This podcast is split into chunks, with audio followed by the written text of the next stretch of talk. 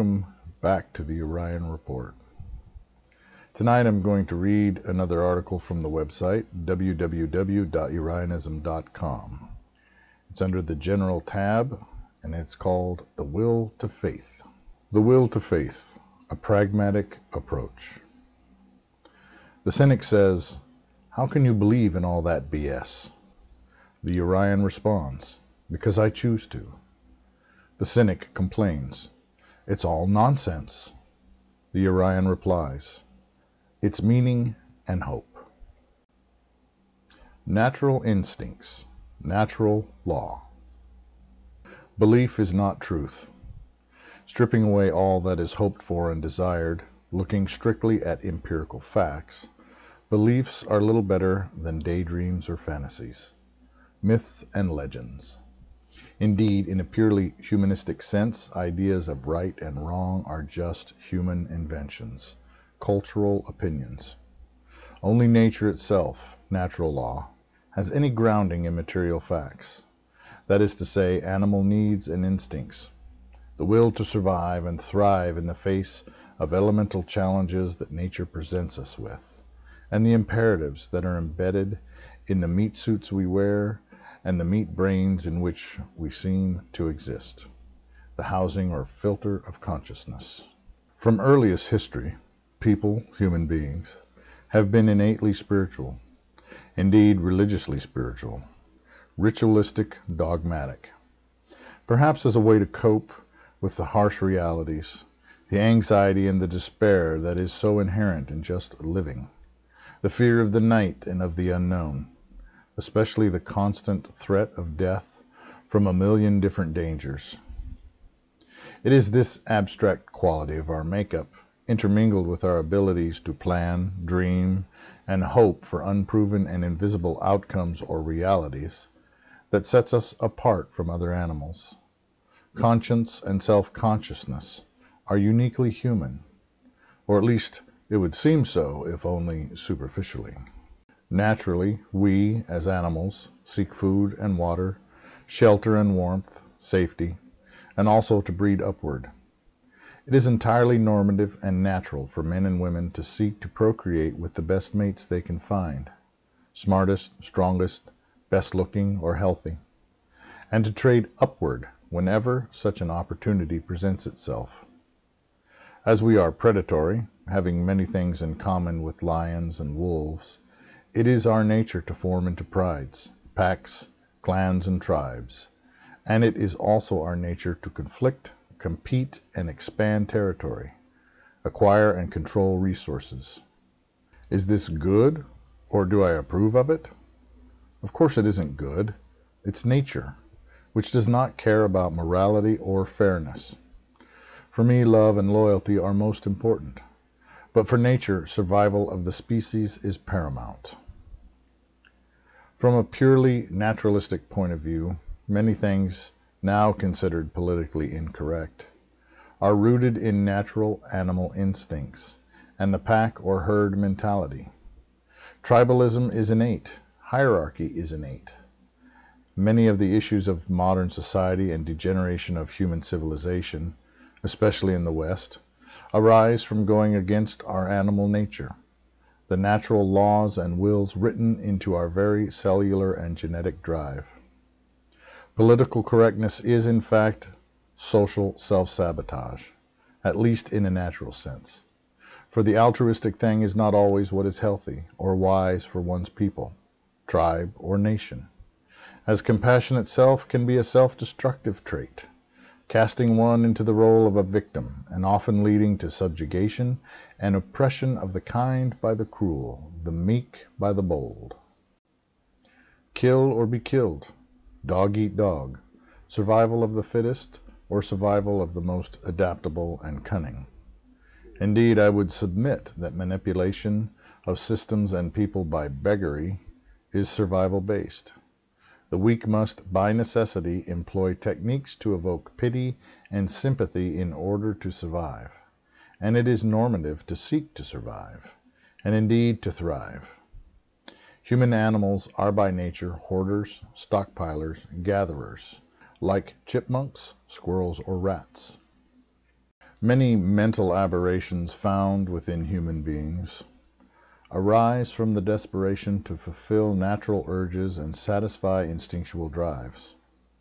Morality and moral codes stifle and oppress the animal nature within us all, and lead many souls to unhappiness. Yet the opposite is also true, that giving full rein to the bestial impulses, forsaking our capacity for moral reasoning and self control, is the path to the demonic or anti natural. Angels and Demons. Within us there are ever two voices, whether supernatural or merely subconscious aspects of the mind, competing for control of our souls, personalities. One moves us toward degeneration, depravity, vanity, avarice, apathy, and general self destruction, social decay. Greed, perversion, deviance from the natural course and laws thereof, creating aberration and abnormality, abomination. Normality, in the sense of established norms, set into place across cultures and times from human antiquity, are generally rooted in what is natural, and, however anti-altruistic, still necessary to the survival of the species, if in a virus-like collective manifestation. The other voice that speaks within us is often referred to as the angels of our better nature. This is the voice of selflessness, self sacrifice, compassion, love, as well as intellectualism and reason. It urges us to overcome, even deny and gain mastery over our lower bestial nature, to deprive ourselves of comfort that we might become more than mere animals, more than our programming. Self discipline, law, order, morality, the common good, and notions of freedom and justice these flow from the angels of our better nature. The light and the shadow war with one another to move the tribes and nations toward transcendence or the abyss. Yet these can be considered nothing more than aspects of the human condition. Conscience versus appetites. Superego versus the id slash shadow. The God of Nature. If God created nature, an intelligent designer or guiding mind, then in nature we see the Creator's personality. Yet the Scriptures refer to the devil as the Lord of the world. In what I say, imagine rather the horned one of Wicca, or Pan, the default lord of nature and of natural visceral man. This was in truth the very crux of the Gnostic problem that nature, with all its cruelty and selfishness, seemed to lack conscience or compassion, and in their view could not have been created by a good deity. The demon gods of civilized humanity. We know these by now, whether as mere ideas or archetypes or actual etheric astral entities or both. These idols of humanity are long standing, though wearing many names and masks across time and culture. War, lust, hatred, fear, greed, vanity, sensuality, artifice, crafts and arts, sports and rivalry, death and darkness, etc. We might say in some sense the idols of nature are commandeered and transformed by civilized humans, taken to warped extremes, perverted into vulgar mockeries of the natural traits embedded in the human matrix. God of Spirit. Christ. In the traditional idea of a childless, asexual, non materialistic, homeless street preacher, claiming to be the Son of the highest God in the flesh, and teaching people to live for eternity rather than the material life, most reflects this ideal, and was certainly antithetical to the God of nature, teaching us to forsake the flesh, forsake the world, live to die and reach eternity face evil and never be silenced in opposing the ways of the wicked world, even when fed to lions. This goes completely against the natural mindset. Indeed, every prophet of the one God of the monotheistic religions, generally, and even of Eastern philosophy, could be said to be anti-material, anti-natural, ever teaching humans to rise above, let go of, and seek purity of thought, words, and actions, detachment, in this transcendence. All things being equal, the choices. Every devout Urian will eventually face a person who tries to talk them into another set of beliefs, or out of belief altogether. Pragmatically, believing that one religion is superior to another is like believing one imaginary friend is superior to another. And yet, in truth, there are imaginary friends that are better than others, and some are more real than others. Indeed, if you believe enough, I dare say, your imaginary friend might well become real on some level. Still, anyone arguing that their complicated, sordid mess of a religion is superior to yours is arguing that their mythological fantasy is the only true mythological fantasy. Do I actually believe that all religions are a mythological fantasy? No, of course not. Yet all are a belief and a choice, and cannot be superior save by the fruits they bear. I would also say that religions that have many variations and interpretations, sects, thereby decrease their own validity as a best guess. Moving on. Every religion whether social, political, or spiritual, is an idea, a package of ideas forming an ideology that, when implemented in one's life or on a broader scale in society, bring about good or ill outcomes, usually both in different degrees. Our belief is that all paths lead to an eternal outcome. Every ideology, worldview is a psychic spiritual entity. Ephesians 6:12 and Daniel 10 12 through 14. Every thought package will have pros and cons, rarely in equal measure, and individuals should weigh whether or not they can truly get behind and believe in the vision that various ideologies propose, and whether you can live with those outcomes.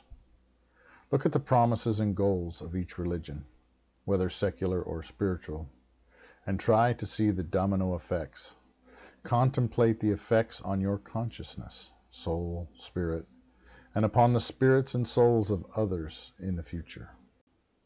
All things being equal, all spiritual psychical religions being equal, all ideologies being mere human inventions, from a strictly pragmatic, non faith point of view, what do you want to be true for you? Or what worldview or vision is worth living and dying for? In example, I could not throw myself into, or in any way support, a teaching that tells me that I must live 10,000 perfect lives, monkish lives, in order to even hope to achieve non existence. That I will be erased over and over again, reincarnated thousands of times, maybe forever, unless I sit around chanting Om, and being of no actual earthly good at all to anyone. Moreover, that I must sit chanting even while animals and people suffer in front of me, and say nothing, because that's their karma. Such seems insane. And if true, the universe is also insanely oppressive. In the same vein, believing that life has no meaning, that there is no ultimate justice, only oblivion, and furthermore, that we will never see our loved ones again, that everything we were and are or will be is doomed to nothingness, makes me queasy even to contemplate. What kind of society would this hopeless and unimaginative ideology of despair create? Oh, yeah, horror, oppression, torture, forced labor, re education camps, and mass murder. Ergo, communism. What a thing to devote one's life to such an abysmal and hellish world vision. Believing in nothing is like throwing all hope and meaning into a black hole and living happily ever after without them. It must be said, however, that the intelligent design advocates can and have made very powerful and profound arguments for the existence of God. Nothing, or non committal, both are a choice. Invest nothing, hope for nothing, promote nothingness. You will get nothing, and nothingness. Perhaps such unfaith is a more rapid path to reincarnation. Yet, it's your choice. All things being equal, you can choose to have hope, to put your heart and mind and will into believing that life has meaning, that there is justice someday, that there is value in trying to be a halfway decent person, that there is a happily ever after, that you will see your loved ones again in a good place, that there is right and wrong, handed down from a super being who is far wiser and more powerful than all the wise ones and rulers who have ever lived. Or you can choose not to. Indeed, is it not preferable to believe that marriage should last a lifetime, even believe in eternal love, than not to? Is it not preferable to believe that someone, something has your back, always, rather than the opposite? When seeing all the horrors and injustices of the world, is it not preferable to hope that someday, somehow, it will all work out, and that there will be a reckoning in the end? It's a choice the will to faith or the will to have none. Yet, you can also choose to invest your thoughts, words, will, and works into the anti, the dark side, and its demonic idols, archetypes or entities, with darkness as your desired outcome, anti transcendence into a horrific demonic transformation your goal. Many people do choose this, and more so in the current era. Nature's promises are dust and ashes, without apology. Reincarnation is nature's machine, in truth. Animals wander and then return, slowly working their way upward, or so Uriel taught us. Nature's gods, the elders, love nature, serve nature, call humans to be natural and in harmony therewith. So be it. It's a choice, and perhaps the most natural one. In such a path, Depart thou from among the civilized masses. Make your ways in wilderness abodes. Make your friendship offerings to spirits of earth and sky, water and flame, beasts and trees, the gods of nature, and sing to them in offering all your love and praise. In death, lingering, a presence in that place, you may well become one of the fey souls of the middle planes though in likelihood return again in due cycles and seasons. Urianism, oh yes, I will make my plug. Not for fortune, fame, nor vain glory, but for want of pleasing God and freeing souls. We are not asked to wait around for someone to come from the sky and save us, transform this world into a paradise. We are asked to manifest it, or at least work toward it in whatever small or great manner we might achieve.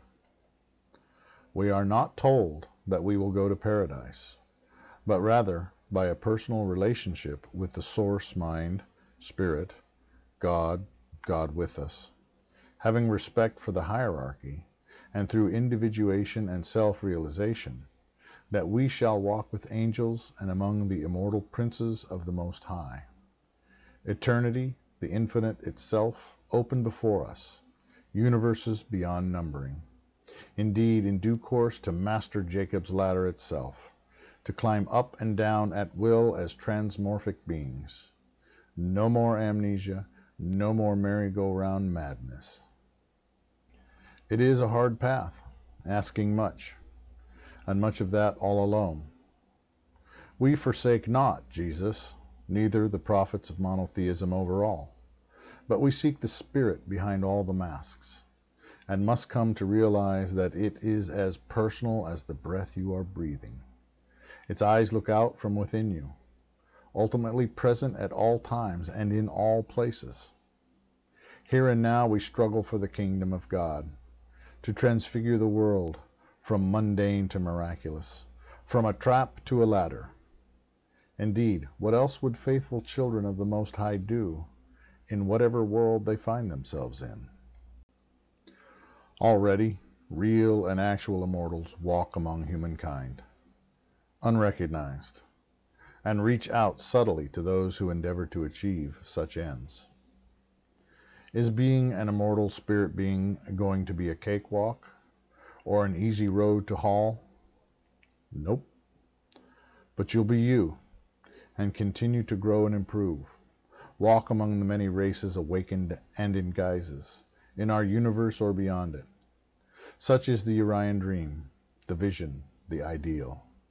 It is the spirit thereof, and a choice, however grandiose or aspirational.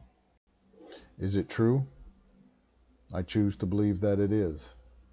I can see the alternatives, the other paths that might be chosen, but this is the path I choose, because it is grand and aspirational. I choose to reject death and repetition, oblivion and hell. I choose to reach upward from the sea of dreams toward the hand reaching back from the realms of the eternal real. Give yourself completely to whatever path you choose. For to do otherwise is spiritual whoredom the way of diseased souls.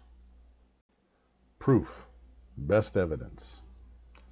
In closing, in brief, there are a million gurus and wannabe prophets out there with all kinds of offerings, from aliens to ancient gods, and claims of being Jesus himself.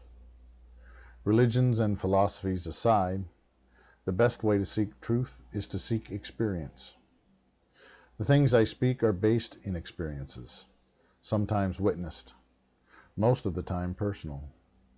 As of late, you can find some validatory documentation on my YouTube channel. And such things have always been a part of our walk. Phenomenon, synchronicity, the supernatural, and the paranormal. Still, all best guesses aside, if you want to know more about spiritual truth, you must seek experiences of it, but also look at testimonials of those who've been there and back. Witnesses, not storytellers. How to have experiences. Do the seven devotions passionately every day over the long haul and work the teachings. Really do them. For non Urians, seek out charismatic forms of religion. That is to say, passionate, spirit filled sex as zeal in worship tends to be a road to experience. Study near death experiences, the positive and the negative ones, as these reveal actual glimpses. Yet understand that not all NDEs are real, but an attempt to gain clout in order to have influence, ergo made up. Study documented ayahuasca DMT experiences. Or better yet, have the experiences yourselves. Go to sweat lodges, legitimate native lodges, but beware of frauds, which can be unsafe. If you can afford it, undergo the process of Jungian analysis, which is a guided path of individuation. Work to study and train to astral project and remote view. Hard, takes time, practice, but can be done. Theurgy, Solomonic magic, angel magic, Enochian magic, the art of Abramelin are God angel centered. Theurgy is to draw upon divine power and to seek to commune with angelic intelligences. Investigate the paranormal and the metaphysical with a serious minded paranormal group, or form your own paranormal group. Focus not only on finding proof and having experiences, but on banishment, exorcism, and soul rescue, aka sending them to the light. For learning purposes, attend and observe, neutrally, the various sects and religions of monotheism. There is power in the most passionate congregations. Go from church to church, mosque to synagogue, but try not to get caught up or lured into any one of them, so much as just learning about each one. You will, with mere zealous devotion, and by working the Urian system of training, have direct experiences. After you have studied and worked the basic system in the Aye, only then seek out the ayahuasca, the sweat lodges, or something like Jungian education therapy. After that, then work on mastering things like astral projection and theurgy. Only in living your faith will you attain the tangible benefits thereof. Or as the scriptures say, James 2:14, faith without works is dead. Even socio-political ideological religions are more rewarding when one truly participates and is passionately involved in the cause. If you don't work Urianism or any other religious or mystical system, it will not work for you. And that's the article, and that concludes tonight's podcast. Thank you very much for joining me. God bless you, and I hope to see you the next time.